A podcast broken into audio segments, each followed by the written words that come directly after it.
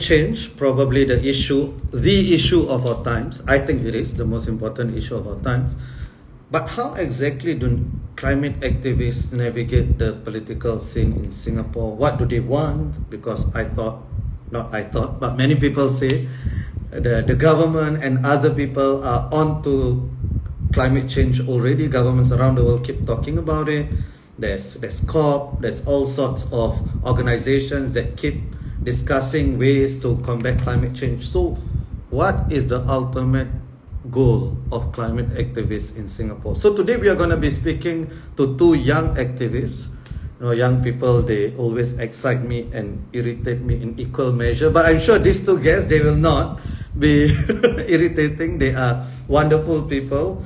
Uh, well, I know one of them at least. Uh, she's a wonderful person. I'm sure the other is as well. So, SG Climate Rally, they are representatives from SG Climate Rally, and uh, I will be getting them to introduce themselves in a while. Uh, so let's let's hope this works. Uh, yeah. Hi everyone. I'm Heng Ying. I use she/her pronouns and um, I have been organizing with SG Climate Rally since 2019 when we made the first ever rally happen um, in the year of global climate strikes. Um, yeah, very much, I think, inspired by Greta Thunberg and Fridays for Future. So since then, I've been doing, you know, bits and pieces um, in the movement in different kinds of roles. Um, and yeah, very excited to be working on um, helping to coordinate the rally this year that's happening two Saturdays from now, and super excited to see all of you there. Okay. So, yeah. Okay. So uh, that is what was the date again? Twenty third. September. Yeah. Twenty third. Uh, what time to what time at Hong Lim Park? 3 p.m. to 7 p.m. at Hong Lim Park. All right. Got it. Thank you. So, uh, you you do this full time or what? What do you do? Oh no. um. So no, this is you know our outside of work jobs. Um, no one in the movement is doing this full time. Everyone is a student doing this after school, you know, or someone doing this after work. Um, I work in diversity and inclusion in my job. Okay, nice. Thank you. I think it's important to to get that out there that most of you guys are volunteers. This is something that you do on top of your busy schedule. So so thank you. Debbie, you want to go? Yeah, sure. And also to clarify, not most of us, all, all of, of all us. Of you, all of you. Okay. Yes, yes. all of us are doing this. Students are also very busy. Yes. yes. so yeah, thank you very much. I'm Debbie. I'm a fourth year public policy and global affairs student at NTU. And in the movement, I mainly help with the social media side. I'm also one of the hosts for our newly launched podcast called Climate Kopitiam on Spotify. Yes, that's me. It's Thank you. Please give it a listen if you haven't already. Debbie is so cool. Host. Um, so excellent. what is can you repeat the name again? I Climate Kopitiam. Okay, great. Yeah, you can. So it's not available on YouTube, right? Only on Spotify? Yes, only on Spotify. Okay, got it. Thank you so much. Okay, so just uh, in the interest of transparency, so Debbie is also my student. Okay. Yes. Uh, but that has no bearing on how this conversation will go, I think. Yes, but okay, I'm so... no longer taking any of his mods, so it's fine. okay, so yeah first question, right? So there are other climate organizations out there. There are climate activists. You know, the Wet and Wild. Um, uh, we have Singapore Youth for Climate Action. Uh, so, how exactly does your organization differ from others, if at all? Yeah, sure. Um, I'd be happy to kick us off. And I will say, you know, all of those cool people and groups you've named, Tyrian, SYCA, are big fans and also friends. Um, so it's really all about working together and knowing where our individual also areas of focus are to complement them. Um, I would say one one big uh, kind of defining characteristic of the work that SG Climate Rally does is our keen focus on climate justice. Uh, we've been talking a lot about climate justice in the past two or three years. Um, what does that mean? It means, you know, beyond talking about the technical solutions of transitioning away from fossil fuels, uh, moving into renewable energy, uh, protecting biodiversity more. What we are interested in as a movement is how we are doing this through the lens of justice and equity, how we are uh, creating or pushing for climate solutions um, with a mind for fairness, right? With a very keen understanding of who is disproportionately impacted by the climate crisis, who is more responsible for the climate crisis and needs to be doing more, um, and what our responsibilities are to the most vulnerable. Um, we have worked on these issues in a variety of ways, whether it was the petrol tax hike back in 2021. I think people did not expect to see environmentalists they come out and say like, hey, actually we are not pro this new petrol tax hike because it disproportionately places the burden of transitioning into a green economy on workers and on individuals um, who have the least, were the least responsible for the crisis.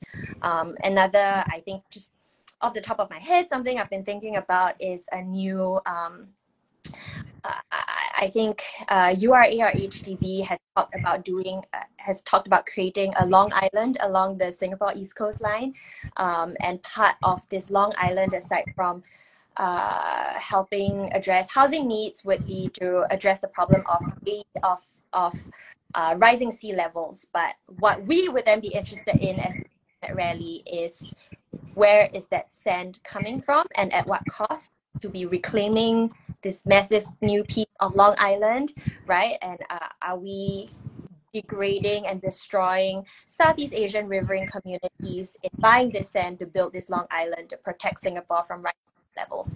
Um, so that's kind of what we mean when we say we're climate justice focused. Uh, I think the other big kind of dimension that that makes our work a bit different than other climate I would say is our focus on systemic change. Um, one of our fundamental premises as a movement is that lifestyle change is not enough.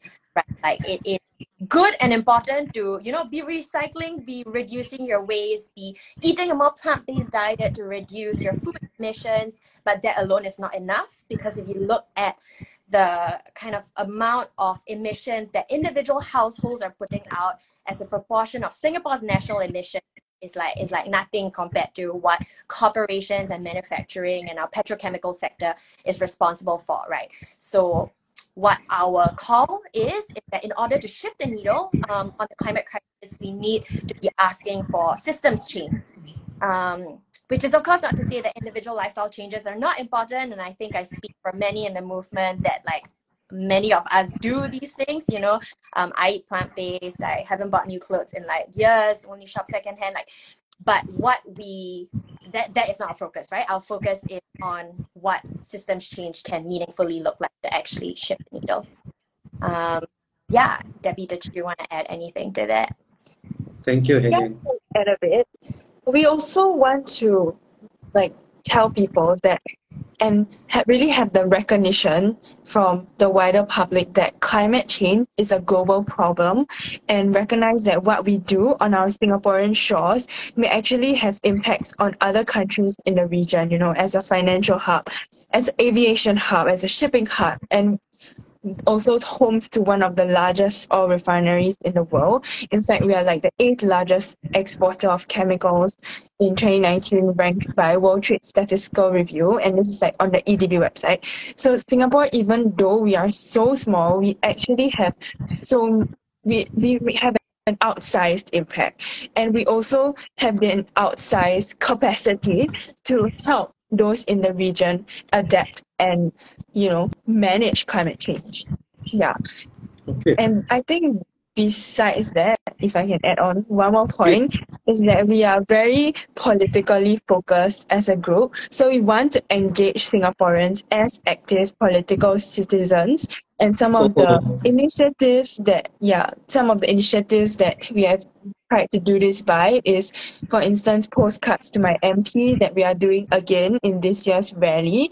We had this movement during GE 2020 called Green Watch, where we organized people in their neighborhoods. We connected people and and like basically gave them the platform to discuss their the their various parties like green plans.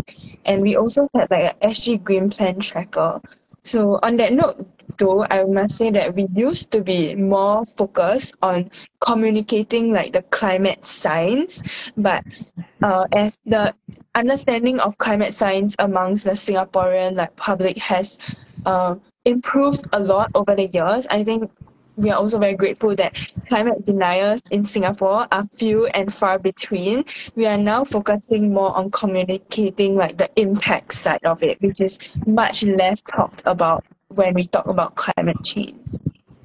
Okay, thank you. That, Yeah, that was all. really comprehensive. And I have so many different directions to, to go uh, based Okay. on what you said. Um, so a couple of things, right? So one, uh, one is just a comment. So Debbie mentioned the dirty phrase, right? You want Singaporeans to be more politically active, right? Um, which is which is the which is the thrust of my show as well, uh, and what I do. So I'm definitely together with you on that. Mm. Um, but you can you can even in the the answers that the two of you give collectively, you can sense why some people would be nervous about your movement, right? But we'll get to that later on. Uh, but but a couple of questions I have as follow ups from that. So one is the oil refineries. So these are related questions, right? So and the government's position, which does make sense to some extent, right? If the gov- if Singapore doesn't do it, somebody else will do it. So might as well you do it in Singapore, where first of all Singaporeans will benefit, and second of all, uh, Singapore has better regulations against this compared to some other country that will be doing it. Second is a related question. Climate change is a prisoner's dilemma situation, right?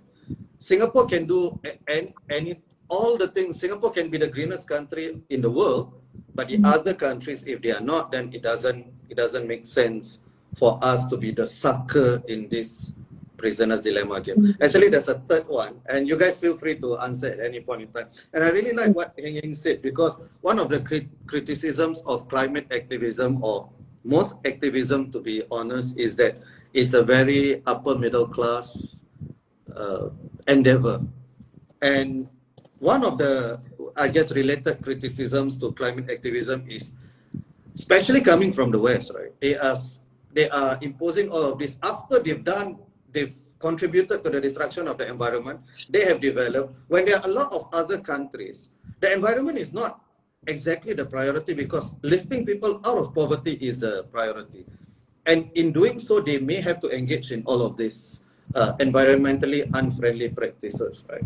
So, how would you respond to uh, these three criticisms? You, you don't have to respond to all. You can just take an- uh, any any as you like.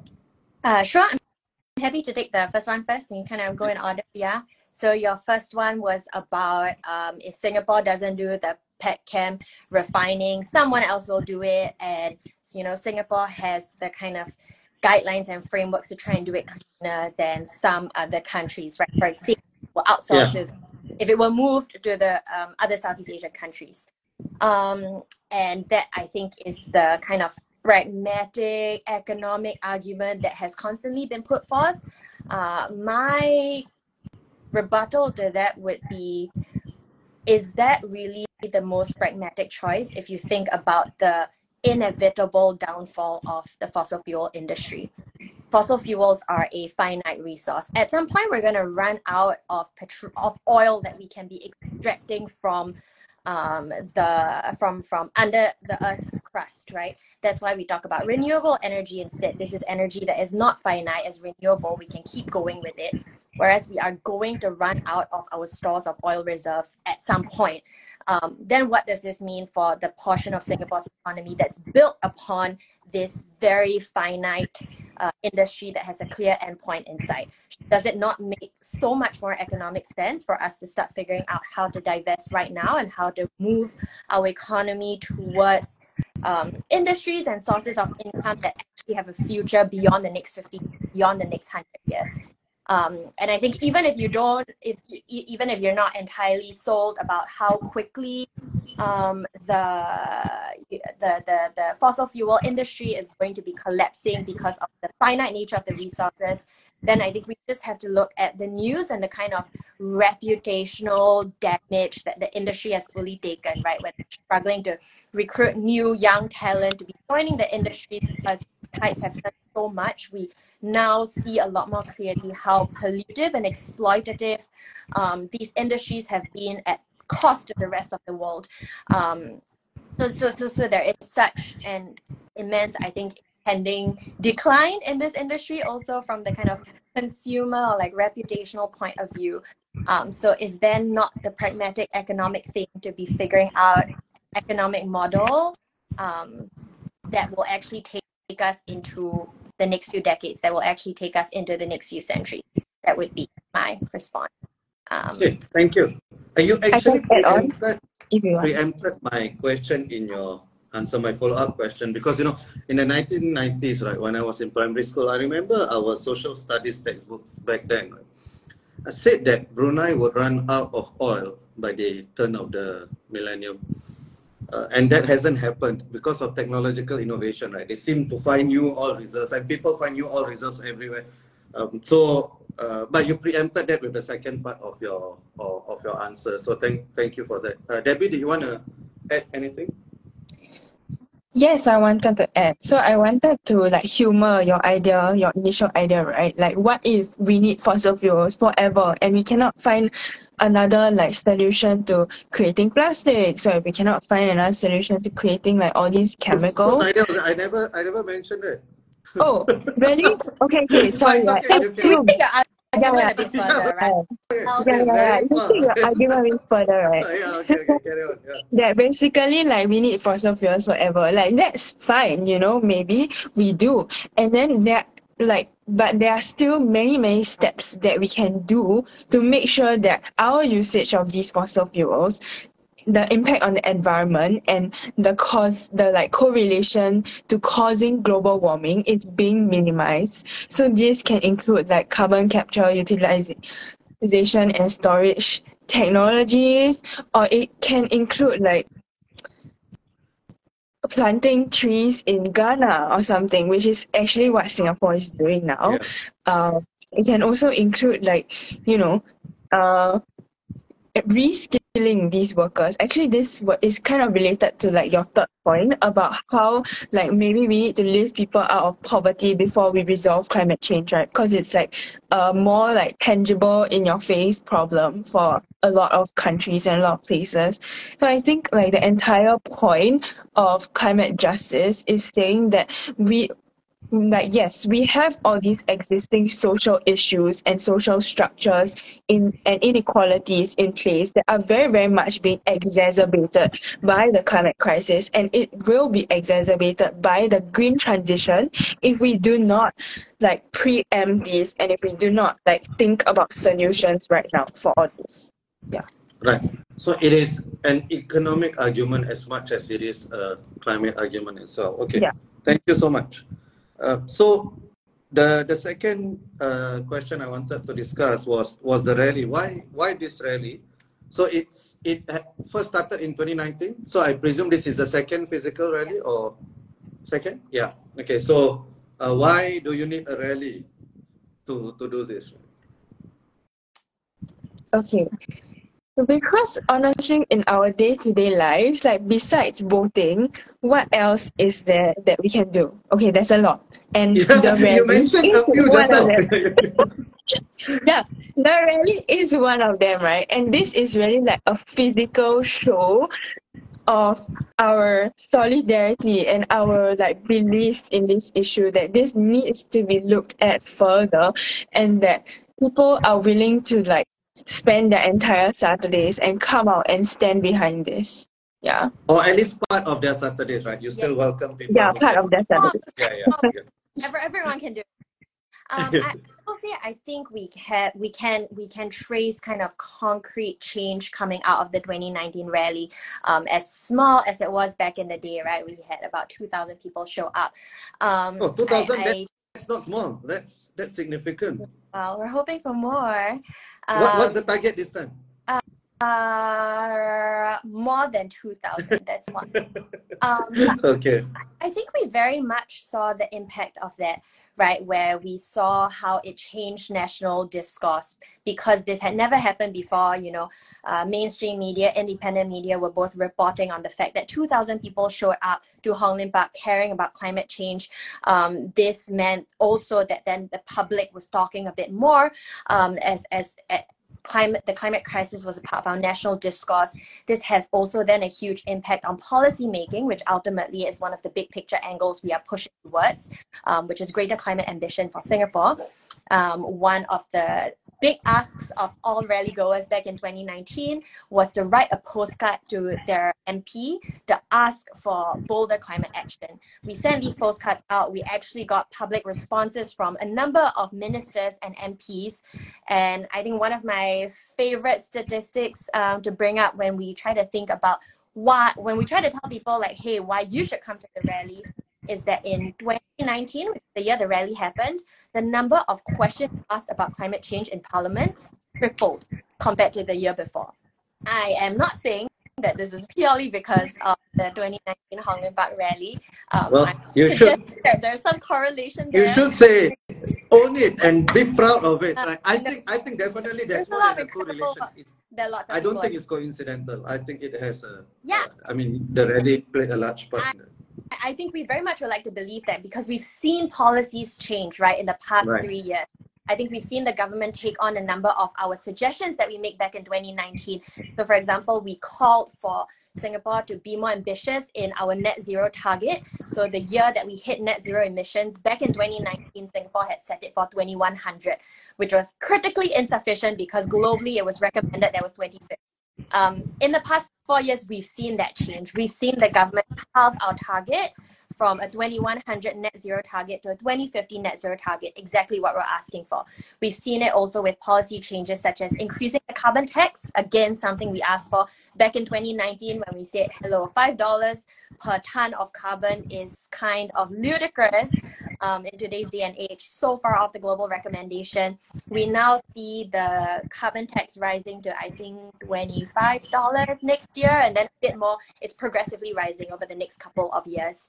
Um, so I think we can't deny the impact that showing up and gathering in numbers and making your voice heard has in terms of shifting the needle in Singapore about what Singaporeans want um, out of our climate policies, right? In terms of shifting the needle in Parliament as to what the appetite is um, among Singaporeans for bolder climate action. Um, and yeah, I think that the sum, what is that phrase? You know, um, the sum of the sum of the parts is greater than its node. The whole is greater than the sum of its parts. Sum of its parts, yeah. Yeah. Um, and that for me is the power of showing up to Hong Lim.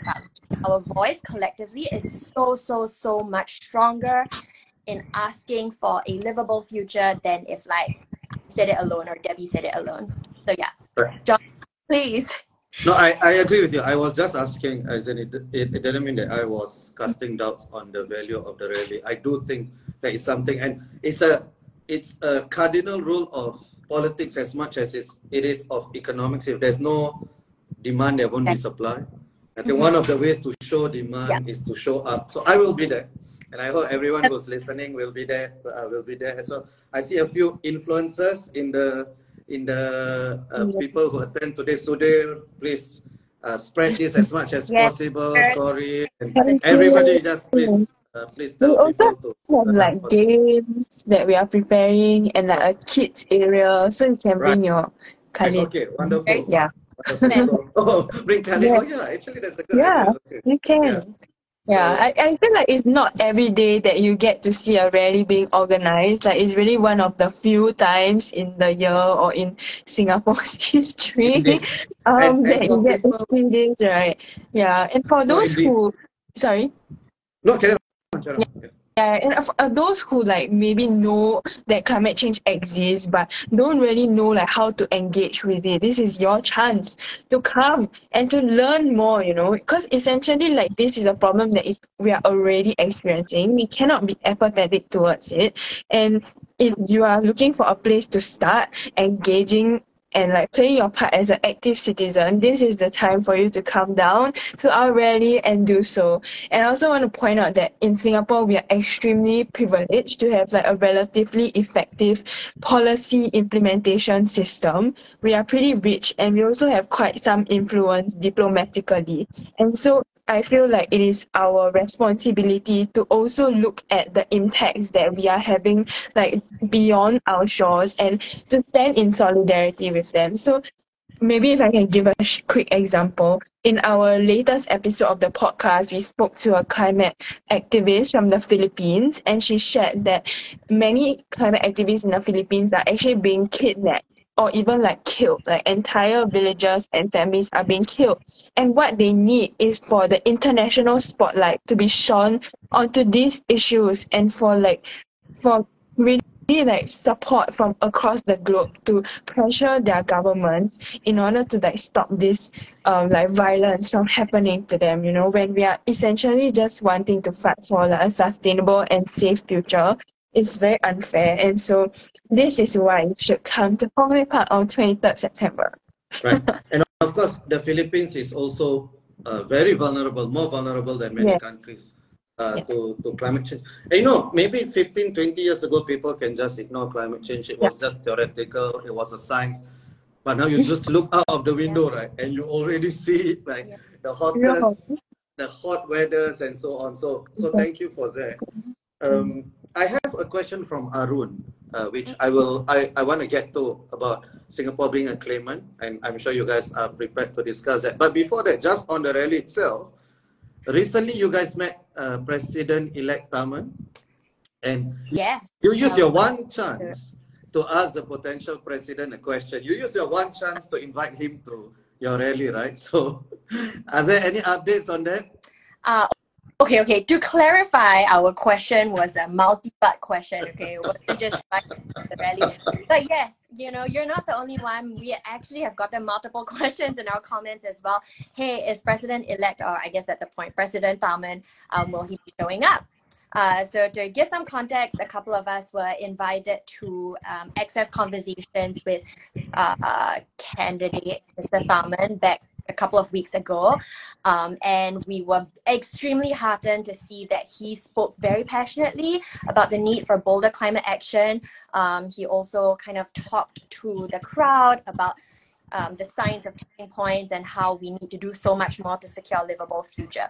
So our question to him, um, because he was encouraging young people to get active, to be impatient for change. That is a quote. He's, he asked young people to be impatient for change, to get out there to volunteer.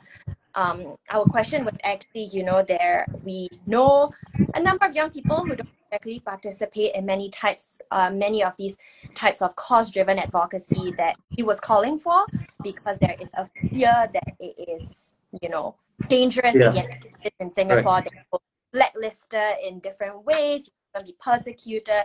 Um, there is some of the anxiety, right? So what we then put forth to him is we felt that it would be really important if President-elect Tharman could show up to make a big signal to It Singaporeans that would be. It is- would be yeah, a huge exactly signal. that We should not feel this anxiety in Yeah. exercising our political voice. Um, and then the second part of the question was if he was elected president, as he now is, um, what does he think the role of the president is in supporting civic participation and protecting advocacy in this country? Um, hence, you know, the invitation to the rally also to, to kind of demonstrate um, his belief uh, that young people, that Singaporeans at large have to be impatient for change and have to be willing to show up for the kind of change we want to see. Uh, so we followed that invitation up also with an email invitation. Um, we have yet to hear back, but we're keeping our fingers crossed. I think it will be huge if huge for you, huge for the cause, but, but I think huge for him as well. If he did turn up, I think it will be such a signal um, because the president, there are very few substantive powers that the president has. Uh, but I think the informal weight of the office is mo- far more significant than the two executive quote unquote powers uh, Yeah. that uh, that the president has. Mhm. So I hope so. I hope for all of our collective sake, not just for Singapore Climate Rally, I think it would be great for activism in general if he does turn up. So uh, yeah, maybe we can all write to him ourselves to get him to turn up for, for this. Joel, I just wanted to give a shout out to Joel because he has, it is the other political podcast in Singapore which is worth listening to, the Political Fruit, and he he said he's subscribed to your podcast and uh, he's looking forward and nice work, uh, nice work, guys. That's what he said. Okay, all right. So uh, Arun has another. Arun's questions are quite spicy today. So he has one on on Tharman. Since we are on the topic, so President Tharman, tomorrow he will will be his uh, coronation, if you can use that word. Very Uh, in, right? it- uh, yeah, yes. So tomorrow, so he also did say that for certain issues we shouldn't try to change things too much. How do you feel about this when posed in contrast with his im- be impatient for change line? Although I think he was talking about societal values, not climate change. I think when he was talking about uh, not try to change things too fast, right? I believe that's what he said, uh, and he was saying that there will be a backlash from people who want to. Uh, I I don't think that was an unfair statement anyway. But anyway, you guys have uh, have any thoughts on this? Um, so I believe, and I could be wrong, um, that though the that statement was made in relation to uh, questions around LGBTQ plus rights in Yeah. Singapore uh, following the repeal of 377A, but also the amendment of the constitution, Yeah. and also in response to a question I believe about abolishing the death penalty. Um, I will give my personal take, which is that I would far prefer everyone to be impatient for change. Full stop. And Um, also, I feel that, you know, there's a limit that politicians can push because they need to appeal to the public to some extent. But I think we as citizens, we can push it even further. And in fact, we that's what SYCA really has tried to do over the years.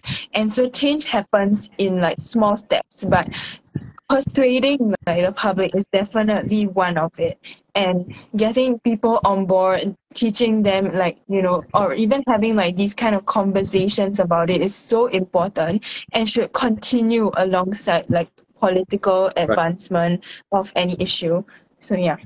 Yeah, I, I, I do think that there is a significant distinction to be made when it comes to um, societal norms, quote unquote, versus clim- things like climate change. Uh, whereas societal norms, you know, in terms of gay marriage, for instance, there will always be a segment of the population that will not uh, be on board with it, right? So I think it's it's quite a different uh, set of issues. So I think just to be fair to President-elect Tharman, he wasn't talking about climate change when he was talking about that.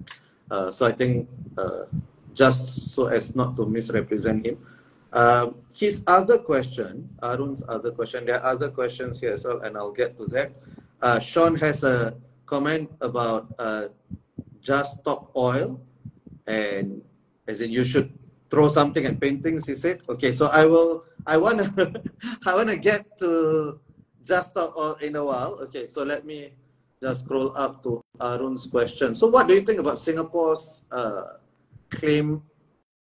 Uh, Whether Singapore con- contemplating whether to be a claimant to the COP27 loss and damage fund? Okay, I think I can take this one because we actually spent an entire podcast episode, episode two, to cover this topic. very good. Yeah, so Very good. not to not to like um say the entire episode again, but basically Grace Fu actually clarified that Singapore has not decided whether we will be a claimant or even like a funder of the loss and damage fund.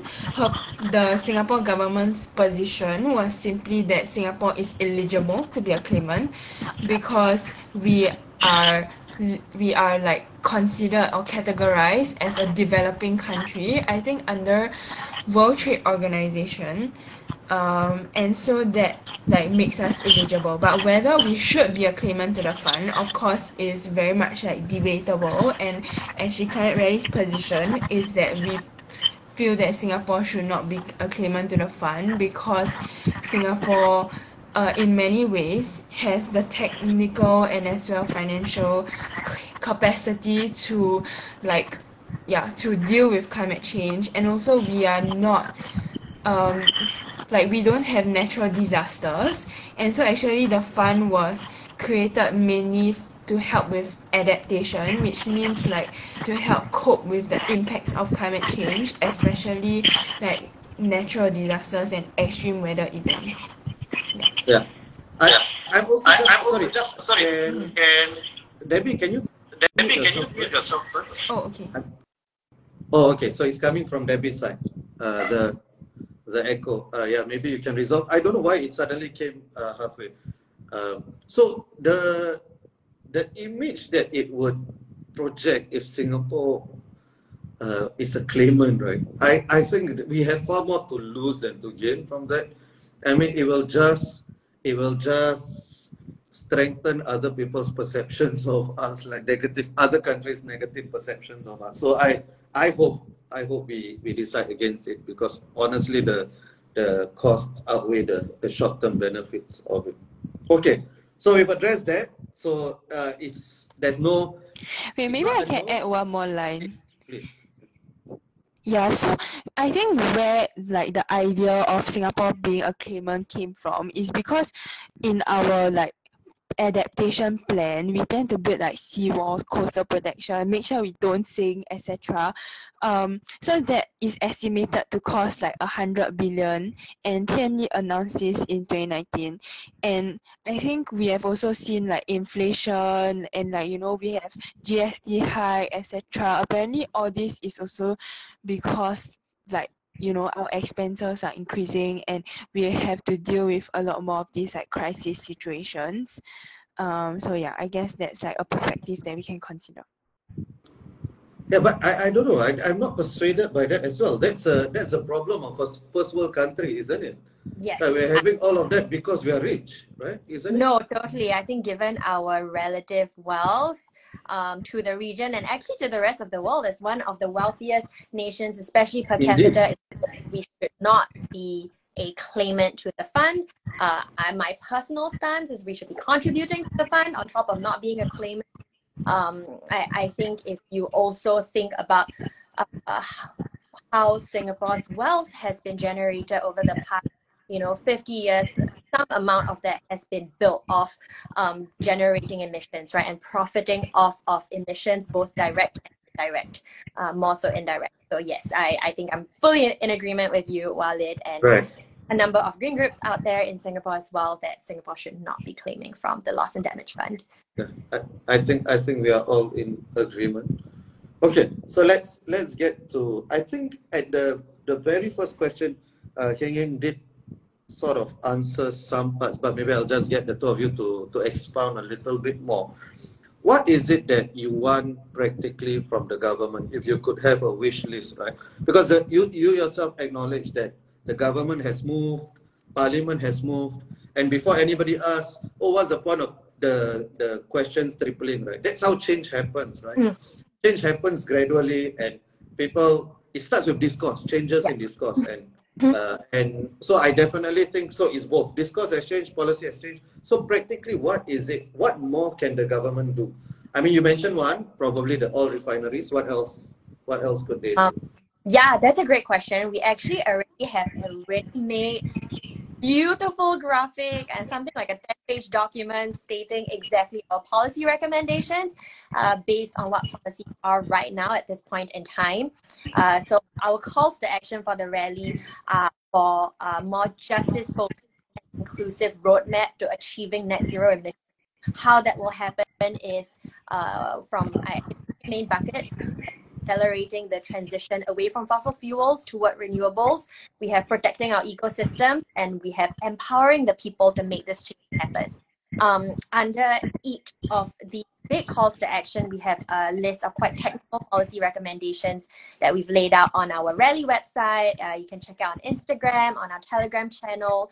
Uh, but maybe just to kind of give you a flavor of what that can look like. Um, in terms of accelerating the transition, we're asking for things like further increasing the carbon tax towards what international and scientific recommendations are for high income uh, economies such as um, is looking like implementing policy tools to ensure that ordinary citizens, you and I, workers, are not disproportionately penalized by this carbon tax, um, that can enjoy some sort of uh, rebate in the form maybe of a carbon dividend, but one that is not rather paid out more regularly. Um, we are calling on removing carbon tax allowances for fossil fuel industries, for example, as part of our transition. Um, and then in terms of protecting the ecosystems, we're asking for recommendations such as increasing the number of nature, the percentage of Singapore we're conserving as nature areas. I believe it's something 7.5% now. We're asking for it to go up to 20%, which is still below what the global recommendation is. Um, we are asking for a quantitative biodiversity accounting framework. Right now, the framework is a bit more qualitative and subjective. Um, we're asking for Singapore as a finance hub to be disclosing and reporting nature related risks uh, through adopting the TNFD framework. I believe that's what it is. Um, then I think that, that so personally, the kind of bucket that I'm the most excited about is empowering the people, right? And like what that Right. means that we have to meaningfully engage and consult with people who are going to be the most impacted by the climate crisis, our frontline communities, our low income communities, our migrant workers, our indigenous communities. Um, and this can look like acknowledging the history and traditions of indigenous peoples um, in Singapore and one of our five speakers at the rally, uh, one of Wan's Ubin, jour- Wan's Ubin Journal will be speaking so powerfully to this. So yeah, just like listen to him. It's gonna be amazing. Um, Sorry, it- sorry, Yes. sorry. Can you can you uh, explain who what what do you mean by indigenous people in Singapore? Um, yeah, I guess I'm referring to the well, the Orang Pulau, Orang Laut, um, who have historically called Singapore home for years before Raffles and immigrants came. Um, they have also historically occupied a lot of the, or they have lived off uh, many of the islands outside of mainland Singapore. So just up to you know uh, three or four decades ago, um, we had Orang Semakau, right, living on Pulau Semakau before it was taken over by the government to be turned into our landfill. We had um, people living on Pulau Tekong as well, uh, Pulau Ubin still, um, and these are people who have a very, very long history with the land um, and live, I think, in deep harmony and thoughtfulness around how to keep the land and nature alive within the specific ecosystem and habitat that these islands are. Um, and yeah, a lot of that has been eroded in the name of Singapore's national development and wealth generation. Uh, so part of empowering the people and part of being climate just in our approach to the transition needs to be to bring all of these marginalized voices into the center. Like, how do we ensure we are not um, continuing to entrench socioeconomic inequity? Okay, yeah. so maybe actually, I want please, to point out that like in the process of Singapore like building Jurong Island etc and like basically uprooting these people like they are the people of the sea that's what Orang Laut means I think um like they have been moved into like you know HDBs etc but if you trace the where they are now a lot of them are actually living like in poverty. They're living like in their rental flats etc because their livelihoods whatever they were taught like you know that was uprooted from them and they have never been properly compensated ever. And so actually the this group orang SG they are trying to push for a recognition of Singapore's indigenous peoples and all that they have suffered which is like a part of our history that has really been erased Okay, thank you. I, I do feel that I need to have uh, Orang Laut uh, SG on, on this show. Okay. But yes, Incredible. Please I- bring him on. He will have I, so I hope so. I hope so. I, I will I will send the invite. Um, and also I just I just also needed to say that of course our constitution also acknowledges the Malays as the indigenous people of Singapore. So that's Mm. something we also cannot forget. So the uh, the SG Climate Rally website, I'm here. So three main uh, broad categories of demands. One is power to the people. Second, launch a green re- recovery, and third is redefining pragmatism and growth. So It is. Wait, I think that's our old one. Oh, that's your own one. the website slightly, but if you click on the banner image on the homepage, the one that says rally free, click on that. It will bring you to our rally page. You scroll Wait. down. There's a a bit of a techno. Oh, sorry, yeah, yeah, I sorry, am, I am. technology. Okay, okay, so I'm here. But it's still Yeah. the same demands, right? The three demands. Wait, wait. oh, It's supposed to be no lah. It's supposed to be accelerate the transition, protect the ecosystem. Okay, we'll go and fix it. But it's on our Instagram. It's the most Okay, okay, updated okay. one. So Telegram I, yeah, I, yeah, yeah, yeah. I may just not be on the right page because I, I Okay, okay. I- no worries. We should this. fix Yeah, okay. as well. This is a good reminder. We will clean up old pages. no, okay. no, no, thank you, thank you. Okay, so I have one, uh, Yeah. one two-part question on activism, and then we'll address just stop oil. I know we are uh, beyond time already.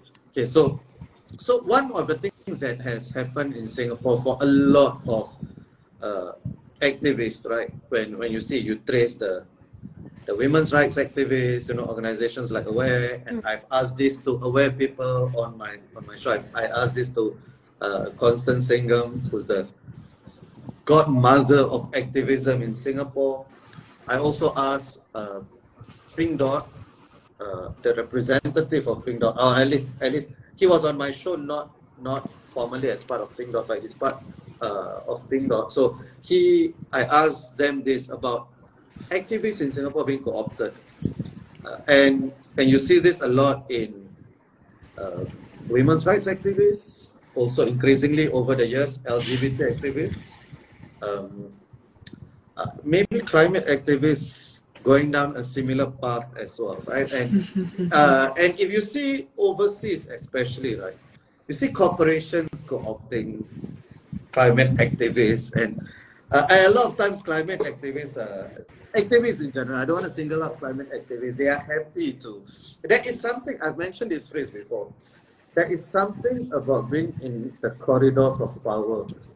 It, it does something to you, and I think no one is immune to that. And we shouldn't we shouldn't kid ourselves and think that we are above that because we are not. We are we are just humans who are similarly susceptible to the trappings of power and influence. And I think being in the corridors of power, it does something to a person spiritually, right? It does something to you emotionally, right? Um, so, uh, will this happen to the two of you and Ezekiel Do you in the think that climate activists are becoming co-opted in Singapore? Oh yeah, hundred percent. Yeah? How Yeah, hundred percent. Hundred Where- percent. this? How does it look? Uh, I mean, I, I won't name names, but you can see that uh, uh, over the years, you can see the trends of climate activists, some at least becoming uh, more pragmatic, right? Uh, and I, I'm sure they have their reasons, perfectly fine reasons, no problem for me. I mean, I wouldn't judge them for doing it. As in, and so that's that's the discussion I wanted to have. Is it ne- is it necessarily wrong to be co-opted? Because if you're co-opted, there are some things that you can do, uh, as and of course there are some things that you can do if you're independent and not co-opted as well. So uh, I would say I already see the beginnings of co- maybe not fully co- co- co-opted, but I do see the beginnings of it. Um, but maybe I'm wrong. You guys are in the space more, so maybe you guys would Mm. uh, disagree with me, and I'll defer to your wisdom. Mhm. Um, So yeah, maybe I can answer this. So I think every movement, including our climate movement, aims to work towards its death.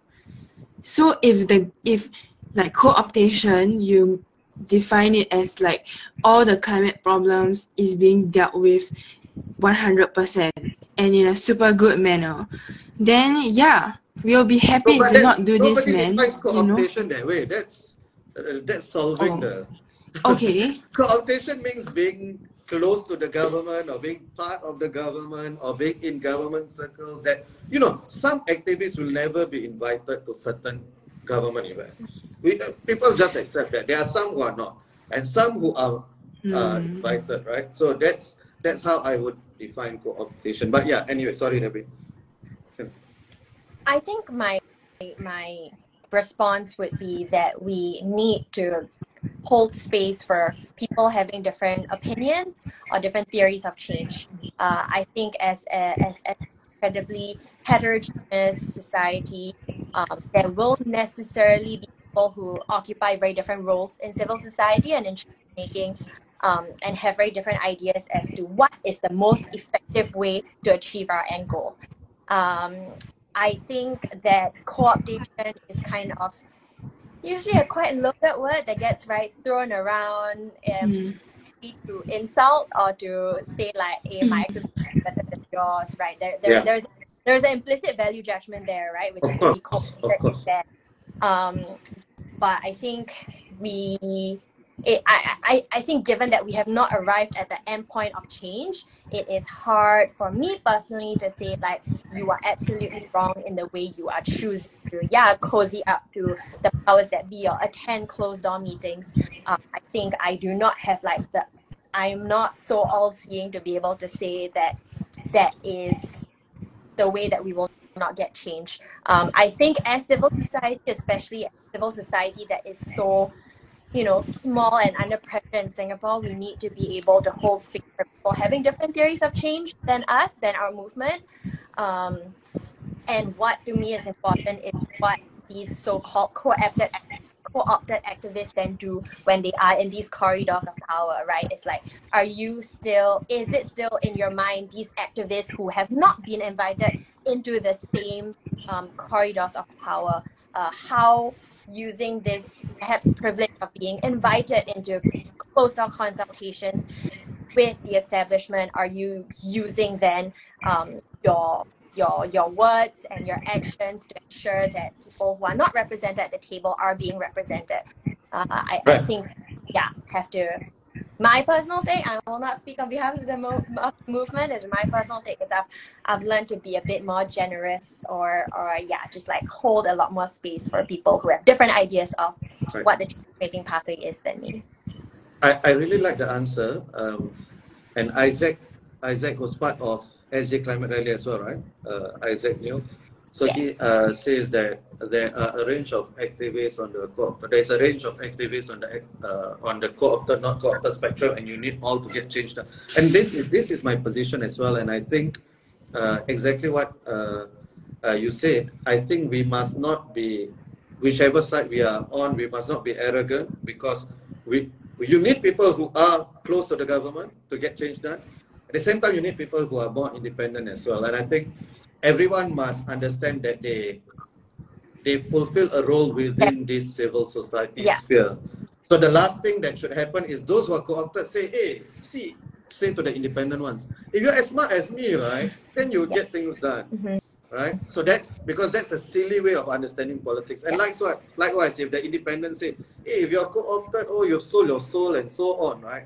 Uh, I mm-hmm. think we uh, we need to understand that. So Teresa, yes, as long as we have mm-hmm. respect for all, no, I, as in I would modify that slightly. I would say there is respect doesn't need to be given like for for whatever. It, it really depends on the on the condition that if you are invited, if you are within the corridors of power, you have to use your voice. Because a lot of time people they justify to themselves in their mind, right? Oh, I, this is for the greater good, right? And then the greater good never comes, right? So I think everyone needs to be honest with themselves, understanding what what space you occupy and what are the benefits and costs of occupying that space. Um, so Arun says the skepticism inherent here with co-optation, co-optation is that oftentimes because of the closed door nature of this dynamic, the public has a harder time discerning what exactly they're doing. I agree. Yeah. I mean, these closed door dialogues, I think it should be a thing of the past, but yeah, yeah. It, it happens. Town halls. Uh, yeah, so I, I, I agree with that. And I think also it, there's a sense of importance that people get from getting invited to these closed door dialogues, which I am not a fan of. Right? Yeah. Uh, so it really depends on, again, what you do when you get an opportunity. For me, if you get invited to any session with the government, you must never turn it down because that is really your opportunity. You should never uh, turn it down. It, it, it is quite silly to turn it down. Uh, but of course, go there and, and ask a question. I don't ask like, oh, what is the most annoying thing about your spouse or something like that, which I've heard happen in the in the past few weeks, right? They had one question and that's the one that they chose to ask the potential president. Okay, the final question that I have on activism is a lot of times uh, activism is quite performative, right? So, so I, I just had this uh, conversation with uh, a couple of students just now, uh, and but basically the the uh, long story short, what I said to them was, you know, surveys and all of this they measure sentiment, but voting is where your conviction is measured, or and maybe not not just voting, but in terms of what you do, right? So if you ask young people, a lot of them will say what are the things you care about the most, right? Climate change, right? But then, uh, would you give up meat as you guys do? I have a lot of respect for you. I was vegetarian for the past two days, and there's two days more than I could. Oh my ever- god, clap. Clap for you. It's a little bit count. Meatless Monday every week. Yeah. You know, I, I only was vegetarian because uh, because um, I was in Taiwan and uh, it was not that easy to find halal food. Uh, but but it was just, um, so it was not out of your own conviction lah. it wasn't. So it's very Too hard. bad. So you guys, you guys, I have a lot of respect. Like you said just now at the top of this uh, of this session, you said you haven't bought new clothes uh, in years. I mean that's Yeah. that's conviction, that's commitment, and I think many people would not be able to do that. You know, so I I do not use the aircon except when guests are around. There's no aircon in my room, so I think I have earned myself a few plastic straws, right? Uh, but my my point. is this. My point is this. Like plastic straws is the easy one and is the most performative one. You can take a picture with it. Right? But when it comes to really like sacrificing, right? When you have to give up the aircon, for instance, which is you know, it's bread and butter for most Singaporeans. Right? um, so how would you respond to the to the criticism that a lot of climate activists, not you guys necessarily, the, the two of you are not because you guys have walked the talk, right? No But lah, anyway. uh, a, a lot of people are doing it in a performative way, uh, but they don't really sacrifice things which matter to them. I, I, would push back to say that to, to say that okay, even if you are still using plastic straws and your aircon is on right now, I think it doesn't make someone necessarily a performative activist. Um, I think going back to what we are saying at the very start of this podcast, uh, one of the fundamental premises of who we are as a rally is that we believe systemic change um, is necessary to get us out of the climate crisis, uh, not just individual lifestyle change. I think a lot of the rhetoric or the, the narrative around climate change gets distracted or we derail when we start talking about like, oh, but I saw you use a plastic straw the other day or oh you go FairPrice yesterday, you like never bring your own reusable bag. Um, I think that is missing the point entirely. Look at the hard numbers of where exactly our like the biggest proportion of our waste and our emissions are coming from. And is not coming from me and you individually not using plastic straws for the past five years. Uh, I think we, we also need to be extremely careful in saying the only way to be a good climate activist is to fully embody um, some of these lifestyle changes that will reduce your individual carbon footprint for multiple reasons. A, because the idea of a carbon footprint at all um, was invented by fossil fuel giants decades ago as a way of distracting from the systemic nature of the issue. Uh, B, because there are living under the systems we do, it is simply not possible to live a zero emissions life uh, or a pure, a, a completely ethical life. An individual who is bound to systems and ways of buying things and eating things is providing that I'm not choosing.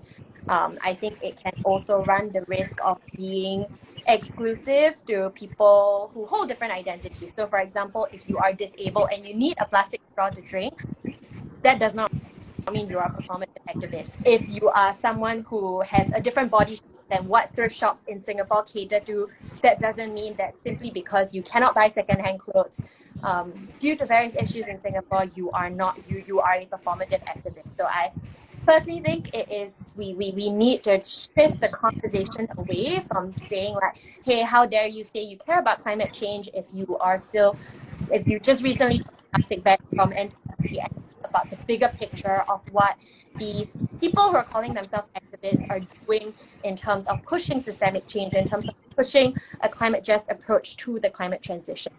Um, yeah, those are Thank you. Yeah, I, li- I like that answer a lot. Uh, so it is more about systemic change than uh, than what individuals do because that's where the bulk of the problem is. And talking about uh, about lifestyle changes, yes, it's important, but it's really a small part of the picture. Okay. or actually So and also like in the current system it's just not like it's just not um conducive for like average anyone to afford like a sustainable lifestyle like Right, let's right. be real and this is because of like yeah uh, many many layers of like institutions and factors Indeed, So- yeah. Like vegan food is not that cheap in Singapore also, right? Maybe It's in. Europe it's, it's much it's much cheaper in, in Europe, for instance. Okay. Just Mhm. stop oil, right? So yeah, so somebody said uh, great answer. Uh, I, I agree. That was that was fantastic. So just stop oil. It seems that most of my friends, in fact, I've I haven't spoken to somebody, uh, a normal person in the UK. I mean, I used to live there, so I have still have some contacts there who who are in favor of just stop Oil. In fact, Mm. everyone that I've spoken to thinks that they have heard the climate cause. They are making people turn off uh, from this. Uh, do you guys have any thoughts on that? Yeah, so I think this is like related to the performative activism question that you had. And I think I can understand why climate activists get a bad rap because they are like chaining themselves to buildings, cementing themselves to like airplane runways, throwing soup at paintings, and Yeah. people are like, why are you doing this, right? I think from the perspective or the context of like the UK, for example, where protests have already become like very a very regular thing, but change is still not happening. People just get so desperate for their voices to be heard that they are willing to do anything, you know, because this sometimes feels like such a life and death matter that people are just willing to put their lives on the line now in order to like ins- inspire some change. Is are they And putting to their be lives on the honest- line though? I think they are not putting. Okay, on the okay, fair, fair, fair, fair, fair. more they're putting. Yeah. I, I mean, I read about this uh, person was trying to get to the hospital and couldn't because of people. So they're Right. actually putting other people's lives. Yeah. Not most times, just very Yeah. rarely they're putting other. Yeah. Sorry. Yeah. Karen, Yeah. Karen, yeah. Wait, what was your question again? No, I interrupted your your point. As in, uh, the the stop the oil protest. Do they? Is it helpful for climate activism in general? These kinds of Right, right, right, right. Yeah. Okay. Hmm. So I think in the first place, like activi- a part of activism will always and has always been performative. So if you look at like Gandhi, for example, Right. Right. his activism was also in part Right. performative. And the value of performative activism also cannot be understated. But at the same time, it cannot be overcame. Like the purpose of protests are to disrupt and to get like the lawmakers' attention as to the issue. And so as to whether this is effective, I would say to some extent, of course, because you you have eyes on you. But whether this is able to like effectively maybe convince like the everyday citizen, because I was actually in France for exchange and a lot of French people that I talked to were also very, very sick of the trains being disrupted and like, you know, not being able to get about their daily lives because of the massive protests that were happening. Um, I would say in Singapore, we don't have that problem at all. And I feel like we have the opposite problem. Yeah. Yeah. So I, we can afford more performative activism if it were to draw more eyes onto the issue. Um, I, I think my personal take is that anyone engaging in uh, such a type of activism needs to be incredibly thoughtful and intentional and strategic with who they are trying to make a message to. Um, I strongly believe that activism has to be about punching up, not punching down. So if you are grounding private jets on an airplane tarmac, then like by all means, in my personal opinion. But if your work is grounding people riding public transport on trains trying to get to work, you know, they're not riding cars, these are everyday workers and citizens, then you are not think punching up anymore.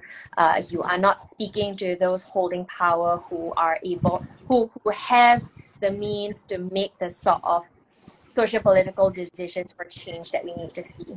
Um, so I, I think it's not to throw the baby out with the bathwater and say like, oh my god, these people are so dramatic. Like, what are they doing? Please calm down. But to maybe have more nuanced discussions around what the strategy or thinking is behind this, who is impacted, actually who are we trying to talk to? Is our you know performance of, of, of activism is this specific tactic or strategy actually yeah speaking to the people we want to speak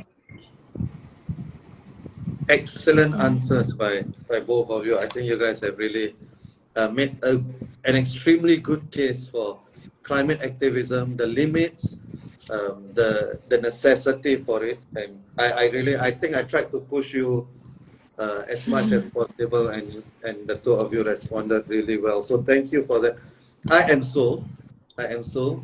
So I'll be there on the 23rd. I see Academia Academia SG is here. Wake Up Singapore is here. So I hope uh, these people in positions of influence also help us to advertise SG Climate Rally. And and just on a personal note, thank you for doing everything that you do.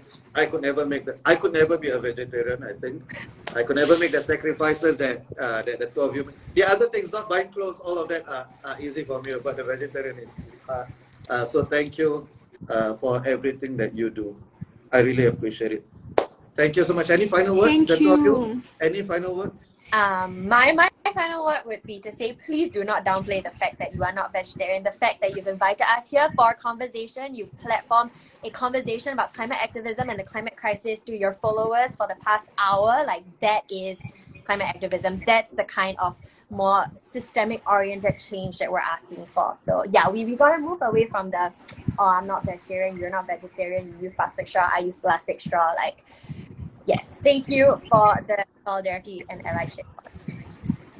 Thank you. Thank you so much. And my final final word would be don't be afraid to speak up. Don't be afraid to come to Hong Lim Park. Don't be afraid to engage in these hard conversations, right? About what activism is and like using plastic straws and like how you should engage. Because the more we talk about it and the more we educate ourselves about the issue, then only can we be like effective and active participants to the solution. So yes, thank you Very for wisely holding said. space for us. Yeah. Wisely said from a very young uh, person. Thank you so much. All the best, and I'll see you on the 23rd. Great. Look, Okay. looking forward to it. Okay. Thanks. Yay. Good night, everyone. Bye-bye. Thank you. Good night. Thank you for being here. Bye. Bye.